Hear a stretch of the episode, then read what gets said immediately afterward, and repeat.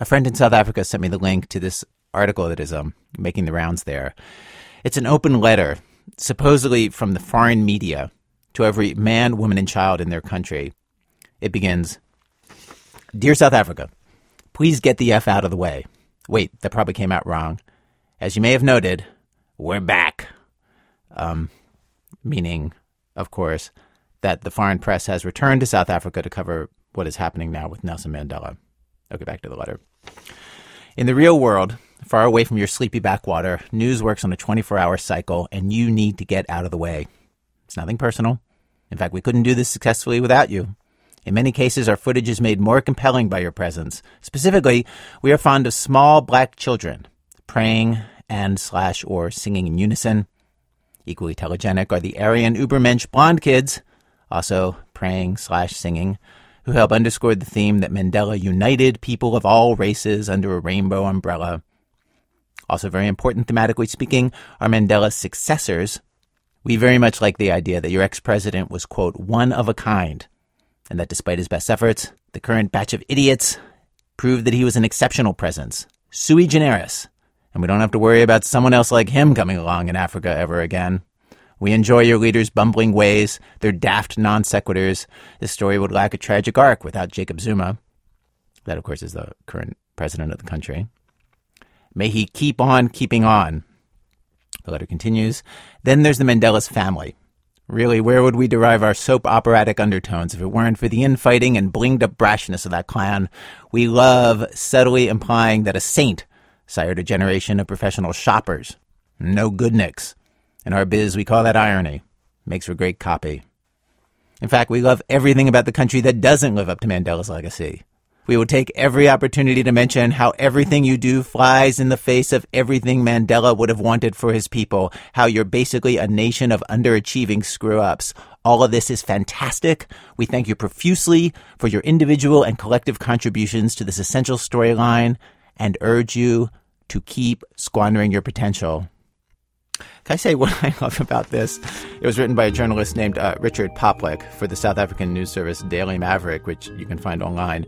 What I love about this is how it doesn't just take us foreigners inside how a South African might see our news coverage and the tone of that coverage. It also reveals a world of utterly justified resentments that I guess maybe we could have suspected, but, you know, we didn't really know about.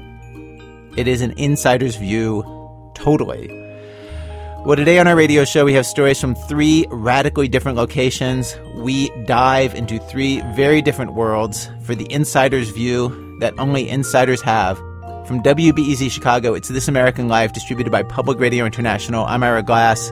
Stay with us.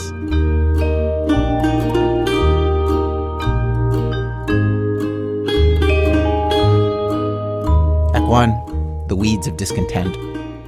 What we have now is a recording of a very unusual conversation that came about in an unusual way. Uh, there's this filmmaker named Eugene Jarecki who made a documentary about uh, prisons and the criminal justice system called The House I Live In.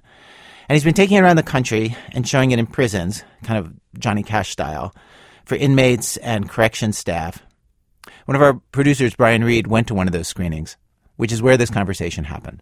Here's Brian. The screening I saw was at Joseph Harp Correctional Center, a medium security prison in Lexington, Oklahoma.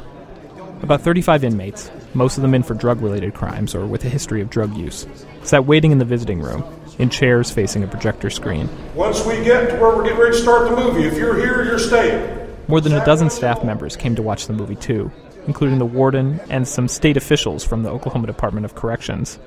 And before the screening started, what did these drug offenders think the movie was going to be about? Rehab. Um, probably about some drugs and uh, how to prevent yourself from doing some drugs. How drugs is bad for you, how it mess up your skin and your body. You know, make you make you age quicker too. But these guys were way off base. The house I live in is about how drugs are bad for them, but not in the way they were expecting. Because it argues that the war on drugs has completely failed, that it's made law enforcement less effective and overwhelmed prisons, that it's a self perpetuating system which preys on poor, uneducated people, a system where politicians win elections by being tough on crime, a multi billion dollar industry and entire towns thrive off the business of incarceration, and laws trap people with few opportunities in a cycle of committing crimes. People don't realize, for example, that when you arrest a young black man and he goes to jail, when he gets out of the prison, he can't get a job in most places because of his record. This is Charles Ogletree, a professor at Harvard Law School. If he wants to go back to school to go to college, he's ineligible by law for certain grants. He can't get certain health care benefits. His family, that was the centerpiece of his life, if they're living in public housing, they can't take him in. He can't vote. The film has interviews with people throughout the criminal justice system, inmates and their families, but also judges, police officers, and prison staff. Almost all of them say, in some way or another, that the system needs to be fixed. And what made it even more interesting for this audience in Oklahoma is that several people from the Oklahoma Department of Corrections are in the movie, and a couple of them were at the screening, watching it with the prisoners, like Mike Carpenter, who oversees security for Oklahoma's medium security prisons. I am very much a law and order kind of guy. I would rather have 10 police cars than one soup kitchen, if you give me the choice. But sometimes I think that we need to be smarter about what those police officers are actually out there doing. I think sometimes we have people doing a whole lot of time for not very much crime. It's almost like they're paying for our fear instead of paying for their crime. So when the screening was over, some of the inmates were surprised that prison staff had even shown them this at all. One guy said it was exhilarating to hear corrections officers say things like, We're jailing too many people. We're locking them up for too long. So we had this idea. We thought the film might prompt a conversation that prisoners and guards don't normally get to have about the prison system. And Oklahoma Corrections Authorities agreed to give us a room where I could sit down prisoners and guards and they could talk to each other, one on one. Who do you want to talk to? Who do you want to talk to? I want to talk to Dooley and Shelock. Okay. Why do you, why do you want to talk to them? My own personal opinions. This is Antoine Wells. He's 25, serving the third year of a nine year sentence for shooting a guy during an argument, and also for stealing TVs from a Target and then stabbing a security guard in the arm on the way out of the store. It's not his first time in prison. He'd been in before. One of the staff members he picked, Shelock, wasn't around, but Dooley was. Dooley is Lieutenant Cecil Dooley, He's been a corrections officer for 14 years. He's a big, burly guy. He wasn't there to see the movie. He was the guard on duty, supervising the inmates as they watched the film. I recorded other conversations throughout the day, but this was the one that stood out. We're going to go in here. Pardon me, guys. We got our first pair. Let's see how this goes. Lieutenant Dooley and Antoine sat down, facing each other. I sat off to the side to try and stay out of their way. And let me say here that this whole thing was a total experiment. I don't think any of us knew what to expect. And just to get in front of this, Antoine did not bring Dooley in here to talk about the movie. All right, so you wanted to bring in, him in here and ask him a question. Yep. Do you have your question? I want to know why y'all feel that it's so important for y'all to demand respect but don't want to give it. When you say y'all, you you putting everybody in the same in the same boat. Well, I, I necessarily I can't put everyone in the same boat because there is some guards that are respectful, but it's some being you in particular with me, I just I feel that you're just disrespectful. Like the other day in the office, I asked you to come here. If you was to ask me to come here and I told you to hold on, you'd have rolled me up because I didn't follow direct order. I acknowledge you. I told you to hold on. I, I, Unless I you're bleeding, dying, or giving birth, the stuff that I had going on was much more important than what you needed at that time. I've never once feel... called you outside of your name. No, it, I've never, I've never slandered you in any way. Yeah, no, I'm, I'm, I'm, and I'm not gonna say that, and I never will say that until that happens. But what I'm saying is that's not the you only. come in here and you that's say not I'm the disrespectful only, because you don't get what you want when you want. In my eyes, I feel like you and other guards view us as if we're nothing. Y'all walk around with y'all head held up. You know what I'm saying? It's always y'all win, no matter what the situation is. Y'all win. You have an arrogant attitude. Your attitude is I'm I'm Dooley. I'm Big Bad Dooley. If I tell you to do something that's not illegal, that's not going to jeopardize your life, that's not offensive, you should have no problem doing it. Whether you like it or not is a totally different story. That's where that's where the disrespect come in. Because you It's not disrespectful. Okay, you had me pick up dandelions yes. just to prove a point to me. To prove a point that y'all have power. So you're still upset over the dandelion deal? Yes, I really am. That if really you wouldn't have bucked up against that officer that day, But see, that's what I'm saying. You never came and asked me exactly what happened. Don't need to. Exactly. You took your officer's word and you left it at that. It's always three sides to each story my side, his side, and the truth. You left two sides out and you went off of what your officer said. You never came to me as a man and asked me, you know what I'm saying? And then you forced me to do something just because you could, and if I didn't, you threatened to ship me. Antoine is saying Lieutenant Dooley threatened to ship him to another prison. I don't remember threatening to ship Yes, you, but you I could. to ship me. I You could. told me Disobedience to order. Exactly, and you told me trying to override your staff, you can ship me. Mm-hmm. And if I, I didn't could. pick up dandelions, you'll put me in the holding And if. I remember correctly, that was over you trying to get other people to stand up against that officer and not do what he was telling you to do. No, that's exactly. So, okay, that's sure. What I'm saying. They weren't talking about the history of the drug war or the prison industrial complex or any of the other big ideas from the movie. But it was interesting to listen to them argue like this. It was intimate. It was personal. They were bickering like family members, like a dad and his kid going at it.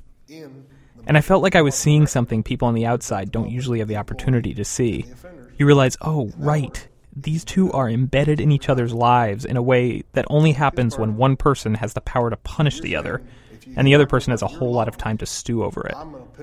And the thing that was bugging Antoine, the dandelions, seems small, but kind of gets to the heart of what he hates about being incarcerated. And he wanted to hash that out with Dooley. Obviously, there's disagreement about what happened that day, which was months ago, by the way. Antoine says another officer had given some other inmates a few tasks to do, like pick up trash. Antoine went up to the other inmates and told them they were allowed to do the tasks in a different order than the guard did. Dooley says that's not how it happened, that Antoine Wells was telling other inmates to disobey a guard. So Dooley gave him what they call extra duty. In this case, to pick dandelions. I, I don't, Was it hard? no, I mean it wasn't hard. It was just. Did it take a lot of time? No, it didn't take a lot of time. It's still the principle. You made me. Did you break any bones? No, you could have said go pick up some trash. You specifically made me pick up a flower that grows out the ground. Mm-hmm. For just because you could.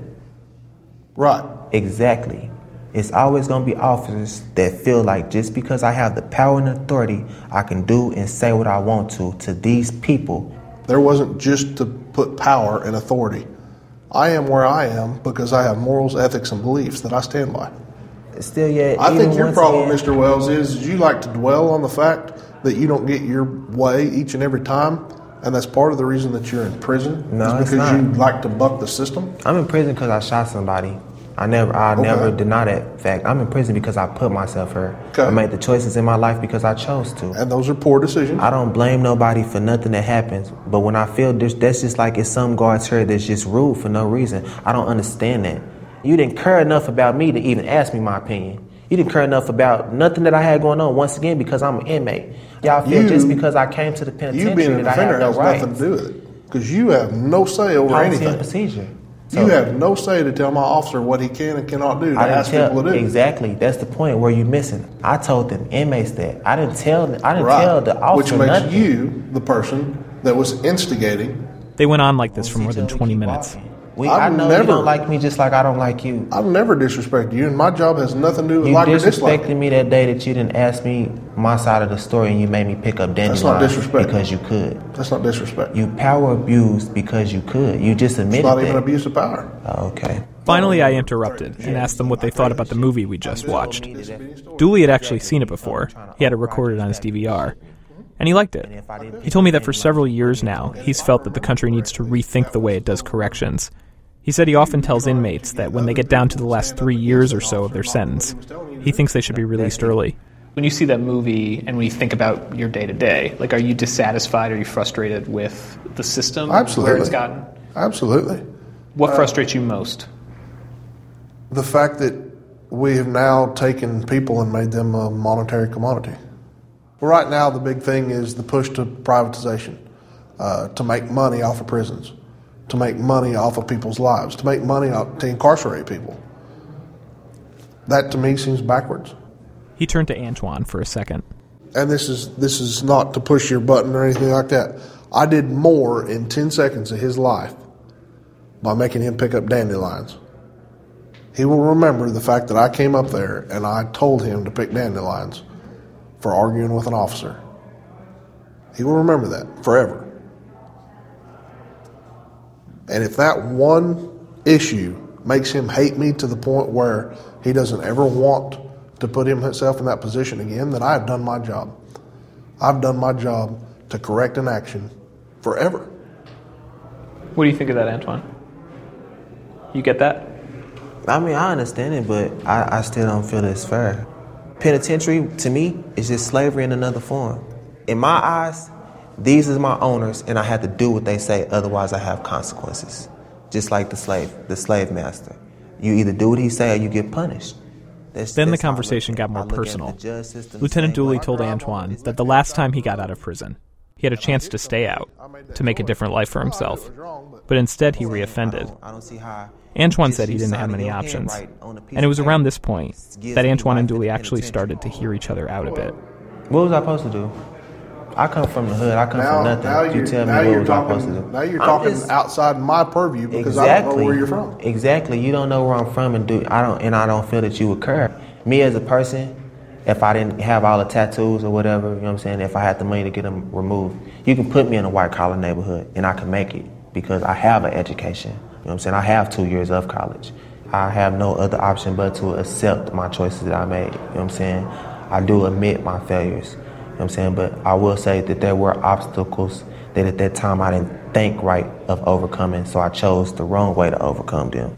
You know what? I grew up very poor. I didn't know I was poor. My mom always had two di- two different jobs growing up. I was taking care of my little brother at the age of eight by myself. I'm on this side, you're on that side. That's all decisions. You know the difference between right and wrong. Yeah. But you make the conscious decision to continue doing the same things and expect different results. Sometimes you get pinned in a corner and you're forced to do what you know. Like when I got out of the penitentiary this time, for three days I wore the same clothes until I went out and had to steal me some clothes. My sister and my brother and my mama didn't hand, give me no handout. You know what I'm saying? Jobs, they weren't, you're a felon.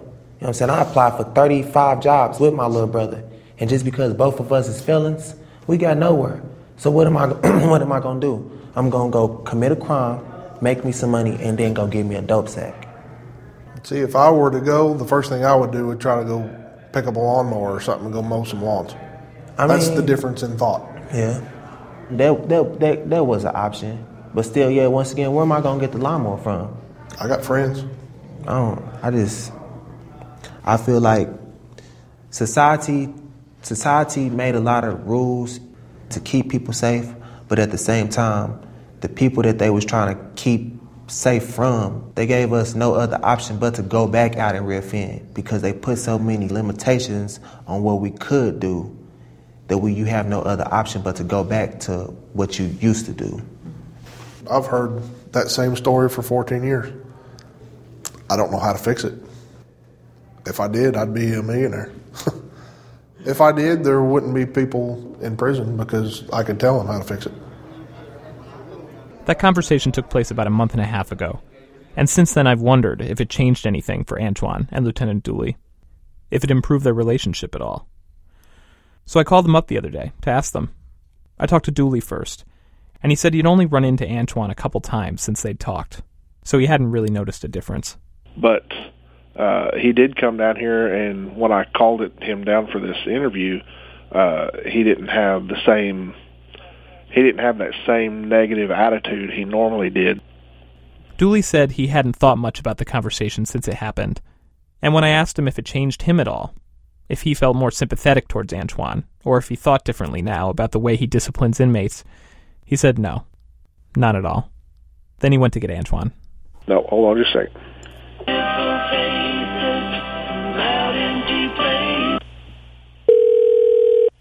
Are you still there? I am. If you want to have a seat right there, Mr. Wells. This is the gentleman that uh, did our interview while we were in the room when they came and showed the video. Here he is. Hello. Hi, Antoine. Yes. Hi, it's Brian Reed. How are you? I'm doing all right. I asked Antoine the same question. Had the conversation changed anything between him and Dooley? And he said, yeah, it had. Well, to, to me, before it was like if I asked something, he was dismissive or he'd keep going as if he didn't see me or something like that. But now, you know what I'm saying? If I ask him a question or whatever, he takes the time to uh to talk to me about the issue right then and there. He doesn't blow me off. You know what I mean? I feel now that he looks at me as a human being more than he did then. Wow, it's interesting because I just got off the phone with with Lieutenant Dooley, and he says it hasn't cha- like the conversation hasn't changed him at all. To me, it has. You know what I'm saying? I don't know if it was the conversation or it was just that I didn't know him at the time. You know what I'm saying? To or I didn't want to know him. You know, I don't. I don't necessarily know, but I mean, I feel like the conversation that we had, I feel like it helped me, even if it didn't help him. You know what I'm saying? It maybe it have helped me see him, and I don't know. I guess the way that he should be seen in, I'm not for sure. I just I got to know that it's not him being disrespectful; it's just him doing his job. My perception was maybe the one that was off. Wait, An- Antoine, is is Lieutenant Dooley sitting right there? Nuh-uh. Really? Because it's Yeah. almost like it's almost like you're totally you're totally proving him right, and I was wondering if he was like watching over you right now to make sure you No. said these things. Nuh-uh. No. It's surprising that this is where things ended up. When Antoine went into the conversation, his goal was to bring Dooley around to seeing his side of things. Instead, the opposite happened.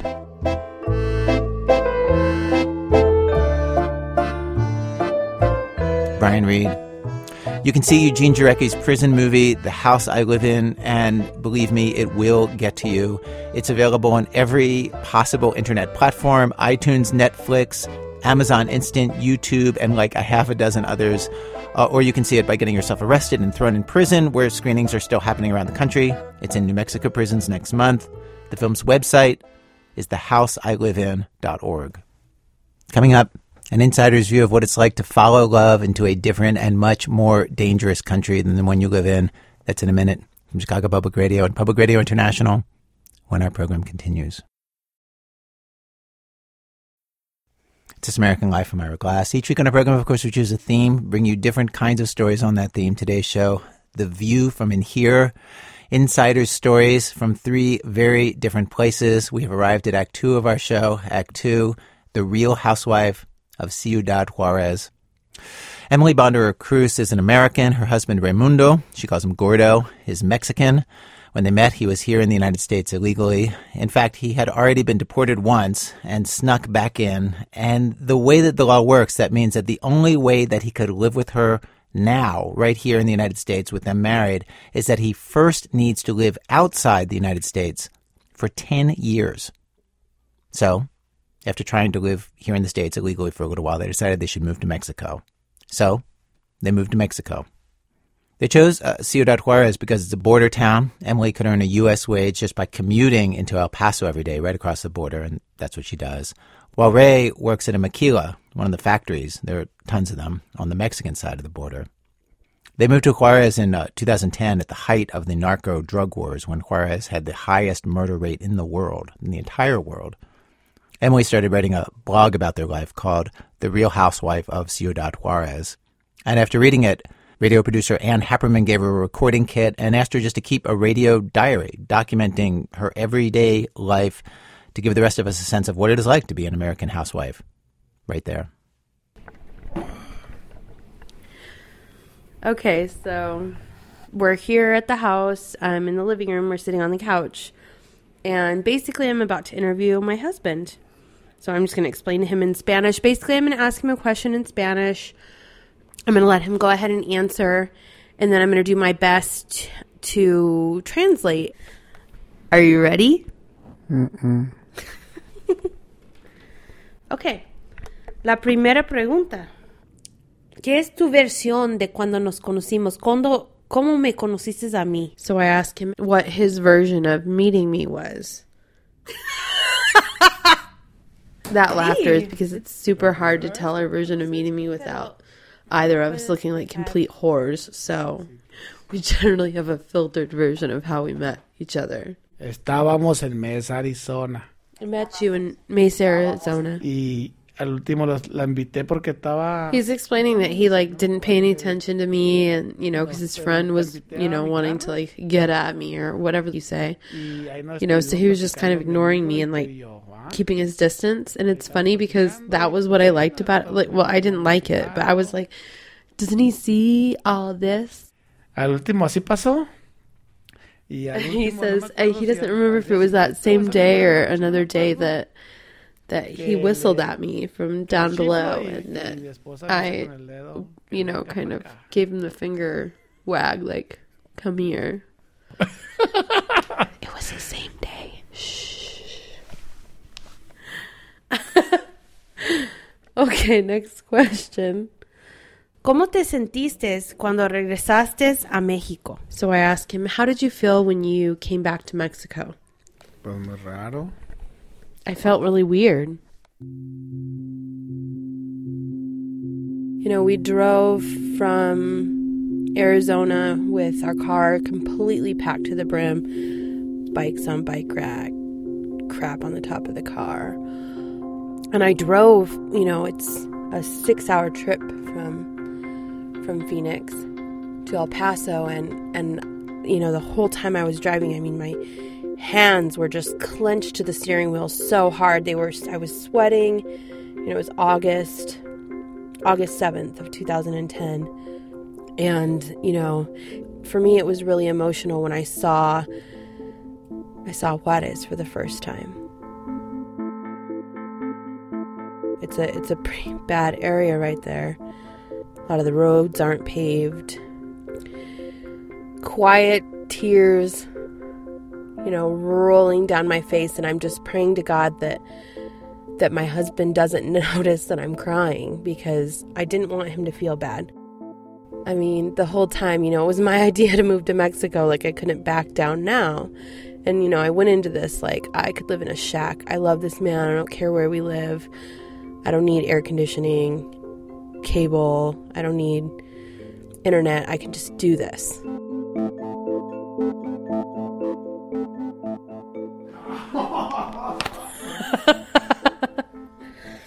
okay, we gotta we gotta power through these last questions because because his novella is starting in like eight minutes. Trata de no repetir. Oh, sorry. Excuse me. Excuse me. Okay.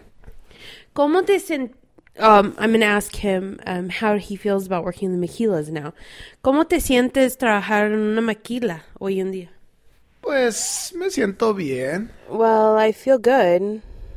No malo que the, the bad part is the pay. That's that's really the only bad part. ¿Cómo sientes? And then I ask him, how do you feel since your wife earns more than you do and pays the majority of the bills. How does that make you feel? Pues me siento. Well, I feel. ¿Cómo te diré? How could I say? Pues un poco mal. I feel a little bit bad.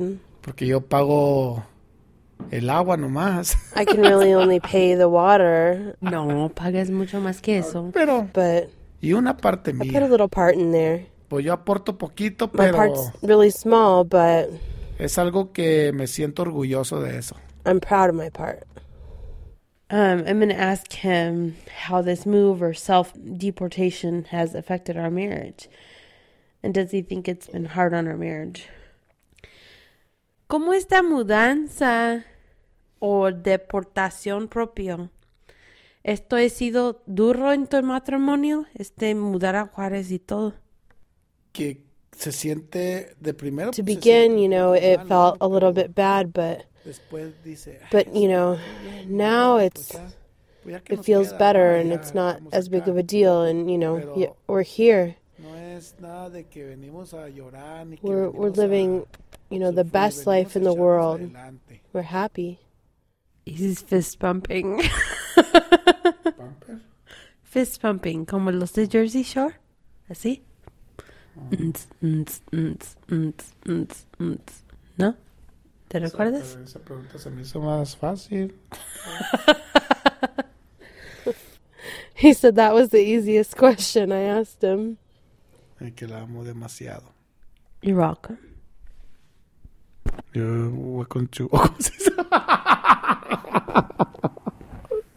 De nada, baby. I really love my husband. He's just like the man I always wanted. You know, like you you hear those songs like Third Eye Blind is my favorite band. So like you always like re- listen to those songs and you hear about like these guys that just love a woman so much. I want to fall asleep inside of you. I mean, you've heard that lyric, right? And it's like you go after that person that's like that and that's romantic right off the bat like that and and it never ends up being a third eye blind song.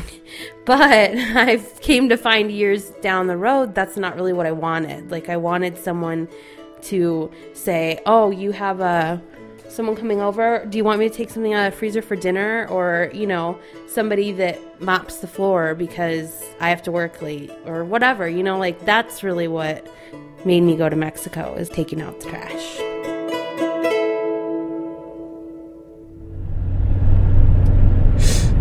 Okay, testes, testes, un, dos, tres. Okay, so I'm in line and it's only 6:44. So you can see how fast I got in line from downtown El Paso. I feel like I have a song for this cuz you know what not only is it Friday but I got paid today. Okay, this is my perfect song for Payday Friday. Friday, baby!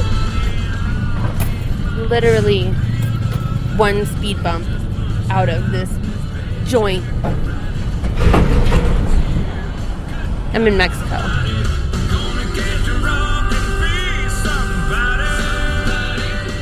This is my hood. Like, I love this neighborhood. It's like the perfect mixture of America and Mexico to me because I'm not so like hardcore, you know, pioneer that I could really do real Mexico. I mean, I guess maybe I could. I just don't have like the balls or I don't know, the ovaries to live on a ranch or not have running water or whatever. Um, and and there's other things that I just like to have, like you know, uh, an oven, for instance.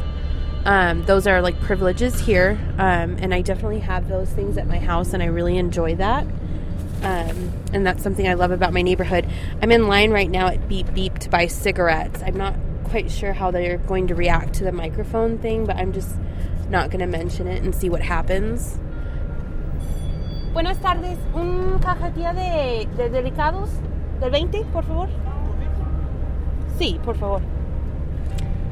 Well, he said absolutely nothing about the giant microphone in front of my face, which sometimes, see, we're just paranoid in Juarez for no reason whatsoever.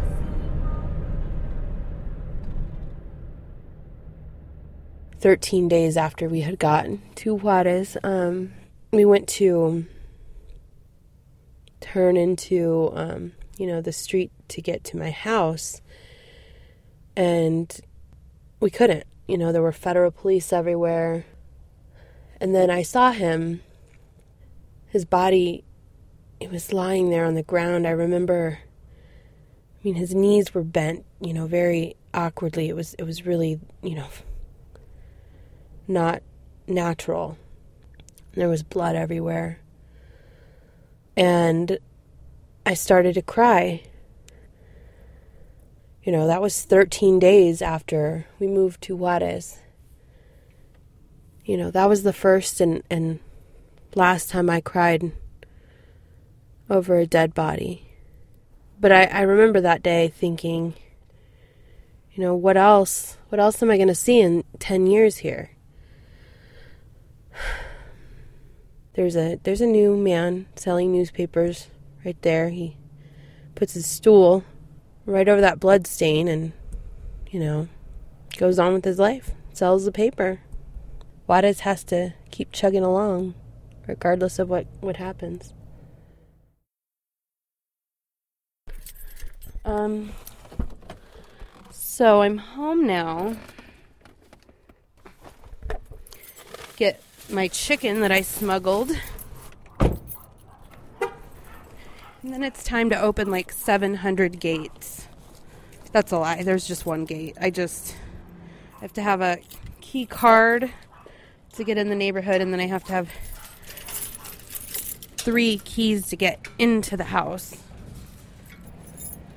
And you gotta lock everything behind you, of course. And then probably uh, we already locked the car, but lock it again. My puppies are barking, they miss me. Hi. Oh, my babies.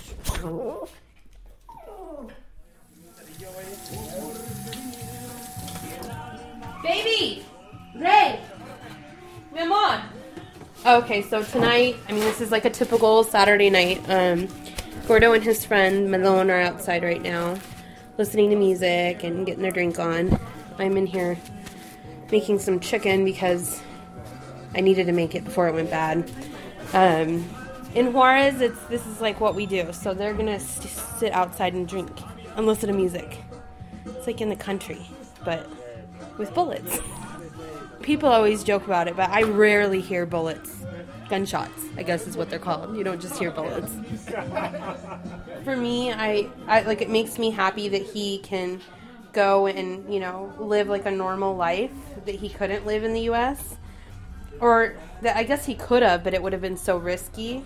You know, driving and paying for things that he couldn't do in the US. And even though he makes way less money here, he can be more of a man without having that income, you know, in other ways.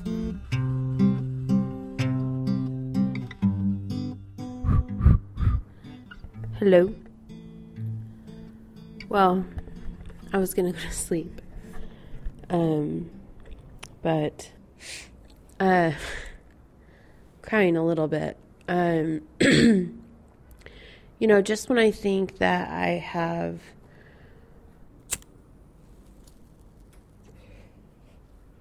at times I feel so caught up in immigration and the idea that we've been slighted in some way. And lately, I don't really feel that way. You know, my husband did break the law and it's this is the result of laws that were put in place with good intentions and and um, now what I want to concentrate on is my life here. This is my life. I can't change the law. My, I mean, I, I, I marched in protest rallies and I was involved in immigration reform and I was a member of different groups and talked to congressmen and you know I did all those things for all these years while we were in the US and I mean when we got here it was just like a weight had been lifted off my shoulder because I didn't have to deal with any of that anymore. I didn't have to, you know, think about my husband getting picked up by ICE on our way to church or whatever. I mean, the most simple, mundane activities in the US always had to involve some thought about immigration. And it might be a cop out just because I don't want to talk about immigration. I don't want to think about it. I don't want to I don't want to argue with anybody that it's not fair. I just don't feel like doing it. I'm I'm tired. I'm I'm really really tired. You know. And um I don't know. Good night.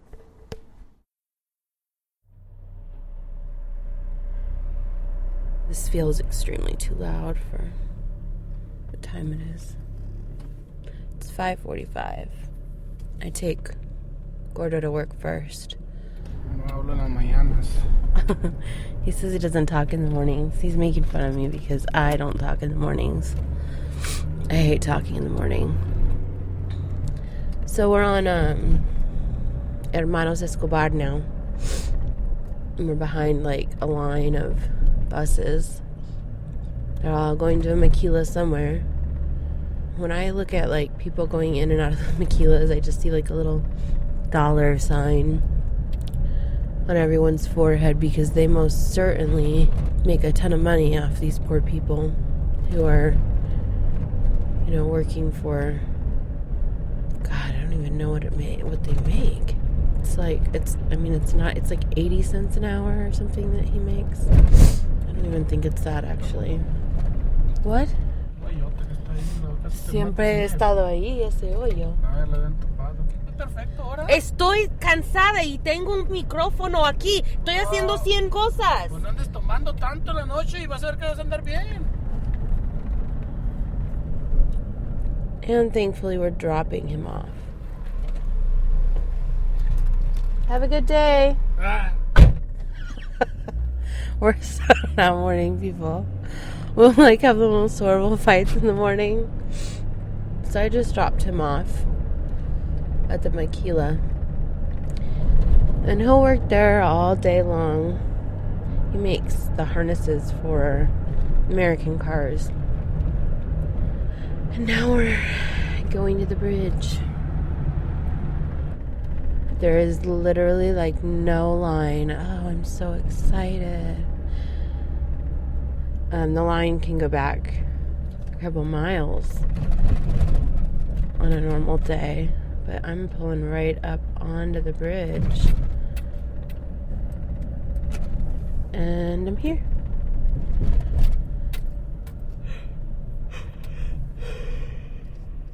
My basic routine is first texting my husband. At the end of the day, this is Juarez, and um, we have to make sure I didn't die. I mean, seriously. Gordo just texted me back to have a good day. we really, I mean, we just should not be talking to each other in the morning. It's like detrimental to everything. So, basic routine is texting um, and then makeup, social networking, maybe social networking, makeup, social networking. It's pretty basic. Mascara.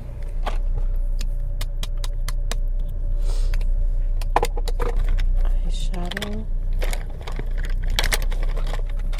Okay. I'm still doing my makeup. I'm almost about to cross already though. It's always kind of fun to see the um, the new agents like confused about the white lady. Morning. Morning, ma'am. Where are you going today? Work? What are you bringing from Mexico? Nothing. Have a good day. Thank you. You too. And that was that. So it's six twenty-one, and I I don't go to work until eight o'clock. So now I have like an hour and a half before I really need to be at work. So um, I'm gonna go to sleep. it's like this is what I do. You know, you have only a handful of options. You can go to Walmart, which is a very popular option. You can go to McDonald's, another very popular option. Or you can go to sleep in your car. And that, my friends, is what I'm going to do. And I have like a little handful of parking lots that I frequent, but my favorite is this golf course by my work. Um, it's really quiet, and there's like a public pool there, and people. I think there's like a swimming class at six thirty, um, but it lasts a couple of hours. So they probably. I wonder if they think I'm like homeless. I think about things like that way too much.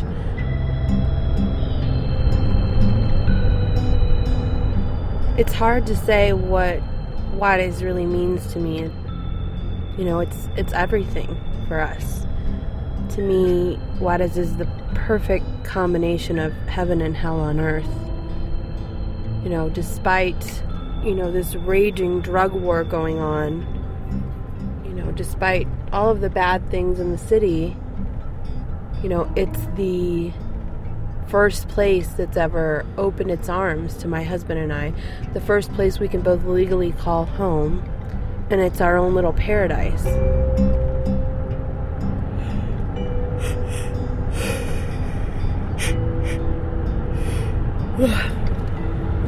so tired. Okay, so I'm gonna go to my little golf course and fall asleep. I have my pillow and my blanket that I keep in the car. And that's that. Oh my gosh, what a beautiful sunrise. Gosh.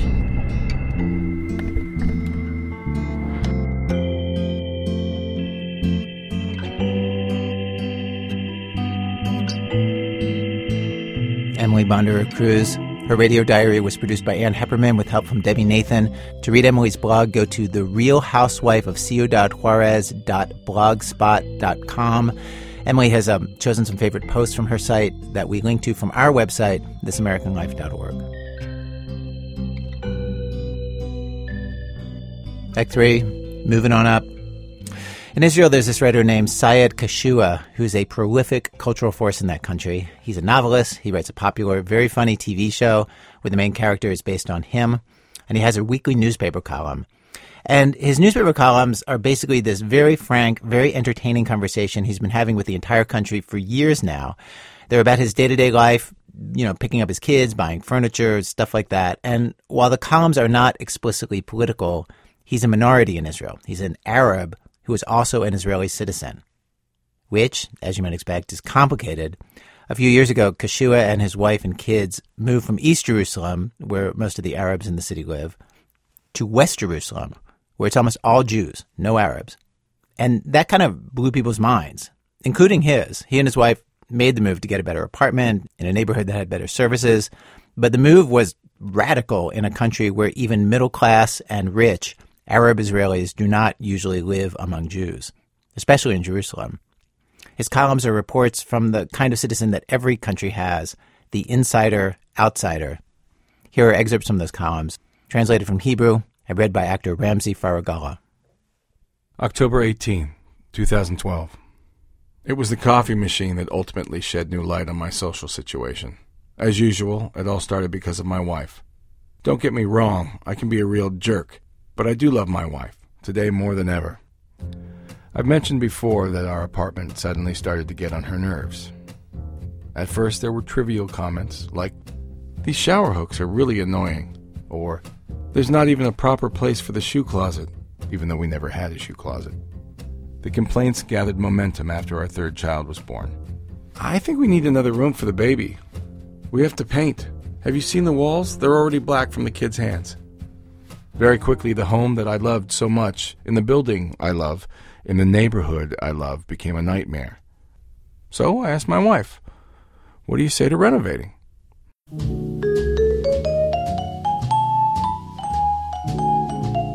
I don't know how or why, but of the three renovating teams who were bidding to just basically build a plaster wall and paint the place, I found myself choosing the team that gave me a price three times higher than that of any of the others an Ashkenazi architect with a Mizrahi interior designer. Maybe it was the iPad that the interior designer used when he presented the work plan. Or maybe it was just because every time he said plaster wall, he added the adjective designer. I closed the deal with the Ashkenazi, who promised to go with my wife to all the stores to choose the color of the designer plaster wall, pick out the shoe closet, and find the hooks that best suited her needs. Because the most important thing in interior design is for the house to meet your needs, said the interior designer, pointing at my wife.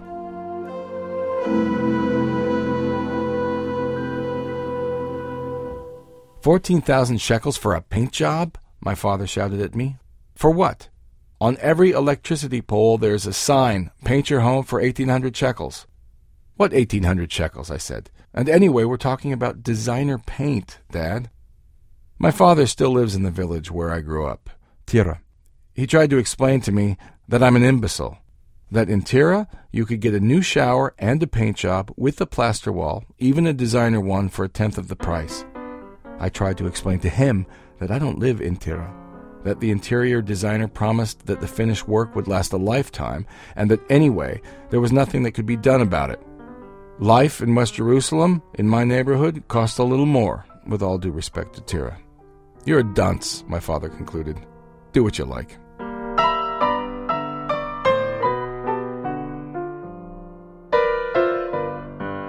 I felt like making coffee.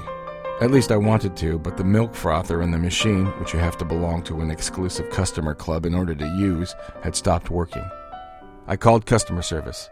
That's right, I was told after a lengthy hold. The machine is still under warranty. It would be picked up for repair within three working days. In the meantime, while I was waiting for the coffee machine, I realized that the plaster wall and paint job had morphed into a replacement of old doors, installation of an entirely new air conditioning system called something like Inverter, and the sudden urgent need for a new bedroom set whose size would be compatible with the modern design. Adjustable, my wife called it. The interior designer also suggested moving the piano to a different location and building an acoustic wall that would contain the sound, and he proposed that I please put some life into my anemic study, and I agreed, even though I didn't understand exactly what that meant. His iPad has a calculator, and a few quick clicks produce the sum of more than a hundred thousand shekels, not counting the shoe closet. It took me a moment to recall that I had intended to spend no more than 20,000 shekels.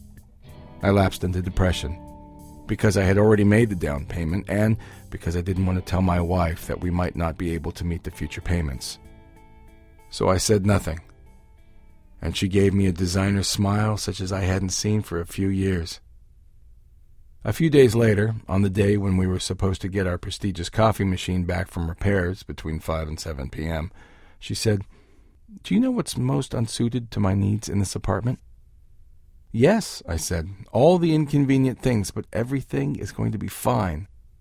No, she said. I think I'm deceiving myself with all this new design and renovation. I don't understand, I said, genuinely not understanding. What bothers me the most, she said, is that since we've moved here, you haven't wanted to barbecue. I so much want you to barbecue like we used to back in the village every Friday. Barbecue? I felt my blood pressure rising. I'm going to spend a hundred thousand shekels for an interior designer, and all you really want is a barbecue? Well, she said, I miss the village and the days when you weren't embarrassed to barbecue next to the neighbors. At that point, the phone rang. Hello, the voice on the phone said as I started to foam at the mouth. I'm from the delivery company. I have a coffee machine for you. What's the address? He asked in Arabic. I gave him the address. He was silent for a while, and then he said, But I only deliver in East Jerusalem. I'm, I'm sorry, I was told you were an Arab. You know what? I replied in Arabic. Forget it. I don't want the espresso machine. I don't even like that kind of coffee.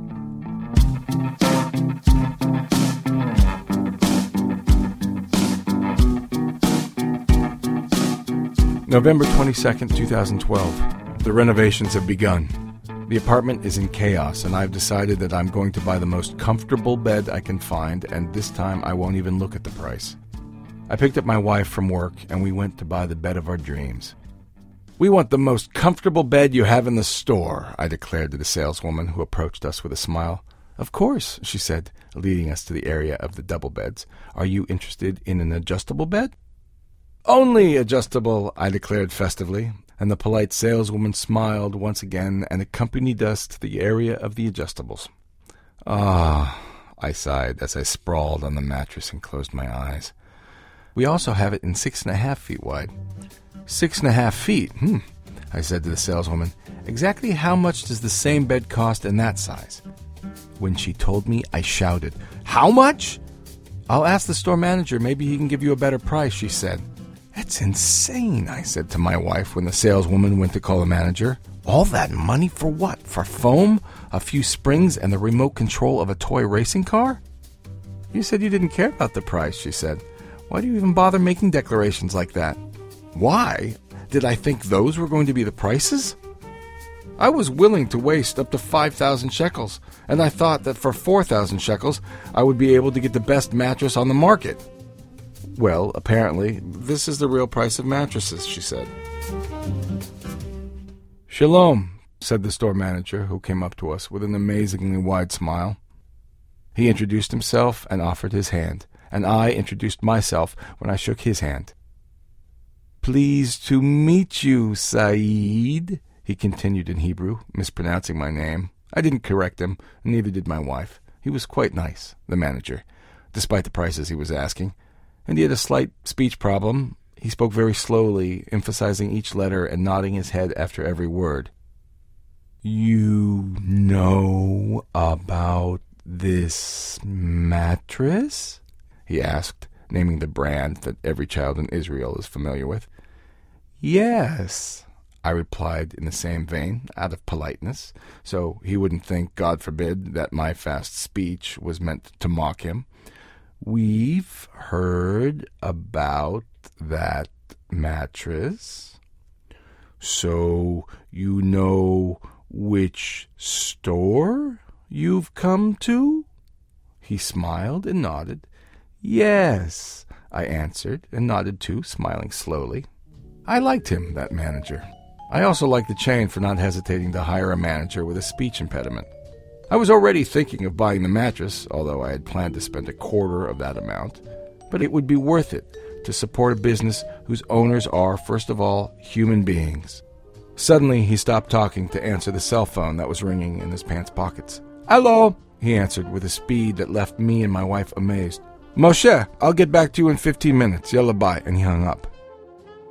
So, where were we? He continued slowly while nodding. I looked at my wife, who looked back at me. Ah, yes, he said. The mattress. Listen, I said to him at top speed. Listen, we know what this damn mattress is. Do you understand? Yes, he answered in a panic. But why are you angry? Because we may be Arabs, I answered irritably, but we aren't idiots. God forbid, apologized the manager, putting his hand on his chest. I definitely didn't mean that. I really didn't. I'm sorry if that's how it seemed to you. My wife took her bag and decided that we weren't buying anything from someone like him. Not on your life, I said as we started making our way out of the store. Racist idiot. Wait, he chased after us. I apologize. Forget it, I answered firmly. We're not doing business with someone like you. I'll give you a big discount, he pleaded. Forget about it, said my wife. It's not a matter of discount, it's a matter of principle. Look, I'll take off 25%. What do you say? I said no, said my wife, with the determination of a social worker who believes that a principle is a principle. I'll give it to you for half price, insisted the manager, who really was sorry that he had spoken slowly. Principles are principles, continued my wife on her way out of the store, while I stopped in my tracks. Half price? Are you serious? I swear, he said, and I've never done that for anyone, but I really didn't intend to insult you.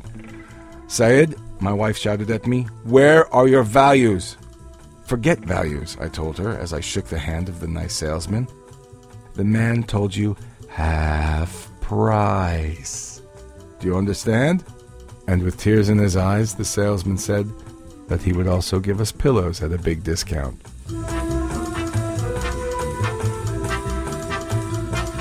December 6th, 2012.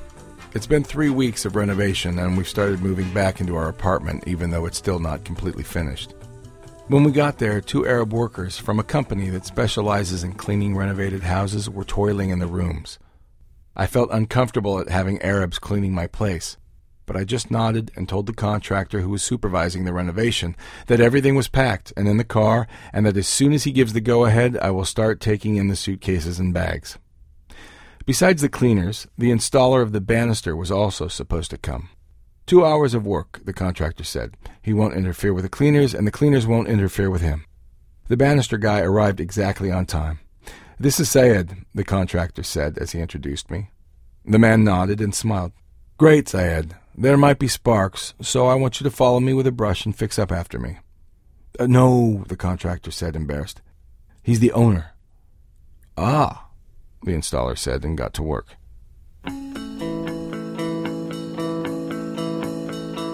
You know, my wife said to me on that sleepless night before the move back, the house is really charming now. It looks prestigious and comfortable. But still, she stopped. Still what? I asked. I don't know, she said, as she always does when she knows. I'm just thinking about the children again, about, what this is doing to them, how they feel, how it will affect their behavior and the way they get along. Again, the thing with the Jewish neighborhood? I said. I'm not saying anything, she said. It's a lovely apartment. It's very nice neighbors. But you know. No. I absolutely, absolutely do not know, I replied, with the jangled nerves of someone who had planned to spend only 20,000 shekels to add a room with a plaster wall, but found himself paying, as of that moment, more than 180,000 shekels. I'm just asking myself, she said, striking a dramatic pose so the words would sink in. I'm just asking myself if this is our natural place, and even more so for the children. It is natural, I said. It's 100% natural. The banister guy came up to me smiling. I hope you'll excuse me, he said. I just, I never imagined that you live here. You know what I mean, Saeed? Sure, I said. Sure, forget it. And I really meant that because it didn't hurt me in the least that he thought I was an Arab laborer. At least it didn't hurt me as much as the fact that I had two Arab workers doing their thing in my apartment and I had tried to avoid contact with them until one of them came over and spoke to me in Hebrew. These shoes were thrown out, said the worker, who I estimated was my father's age. They were in the garbage. Can I have them for the kids? I choked up for an instant, not sure whether to smile, reply in Hebrew, and play the generous Jewish homeowner who takes pity on the wretches, or to answer in Arabic and come across as a maniac Arab who lives among Jews and throws out almost new Nikes that were brought from the U.S. in the wrong size for the kids. I found myself saying, Fadl, please, go ahead, in Arabic, and continuing in Arabic, Of course you can take them, and there are plenty more we had planned to donate if you want to have a look. Your Arabic is excellent, the worker said, still speaking in Hebrew. I am an Arab, I declared. The worker did a double take and asked, And this is your place? Yes, I told him. We bought it a few years ago. Yes, this is my home. Wallah, he said, still amazed. I never imagined. But shukran. Thank you. For what? I said. I didn't understand what he was thanking me for, and I thought for a moment he was teasing me. The shoes, he said, holding them up with one hand to show me. You're welcome, I said. My face burned with shame.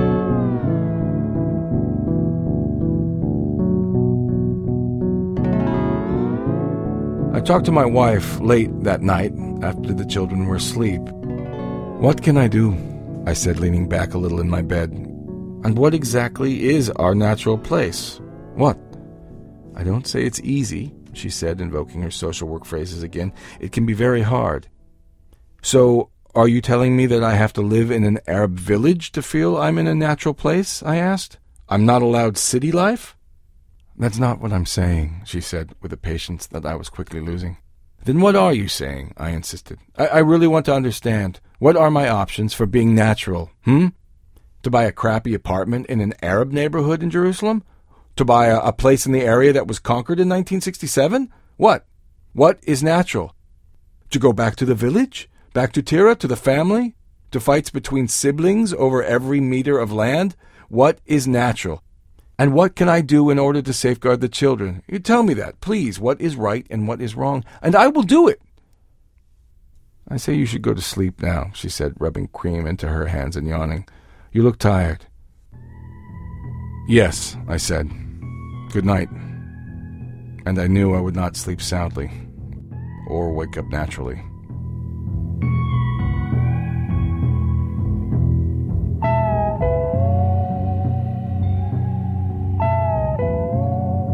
Dr. Ramsey Faragallah reading excerpts from newspaper columns first published in Haaretz, written by Sayed Kashua. Kashua's latest novel, it's been translated into English, is called Second Person Singular.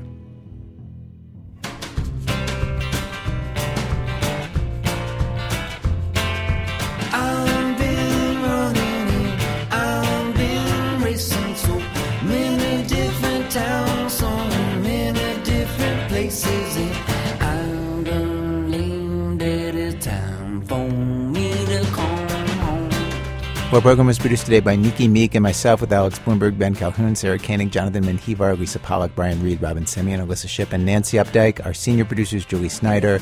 Production help from Phia Bennin, Seth Lind's our operations director, Emily Condon's our production manager, Elise Bergerson's our administrative assistant.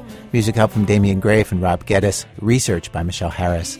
Special thanks today to Michael Cardy, to Chris St. John, Beth Granis, and Dan DeMaro at Charlotte Street Films, to Mike Carpenter, Eric Franklin, Mike Addison, Justin Jones, and everybody else at the Oklahoma Department of Corrections who accommodated us, to Meredith Tucker, Christie Aschwanden, and Elna Baker. Our website, thisamericanlife.org.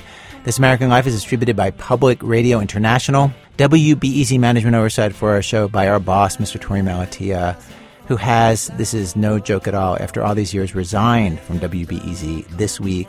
That is the truth. I will miss him very badly. Our program would not exist without him.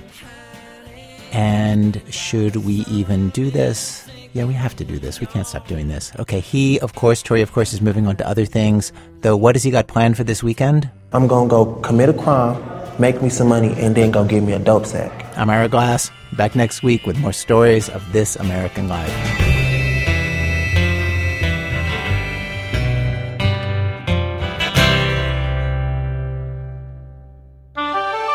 PRI, Public Radio International.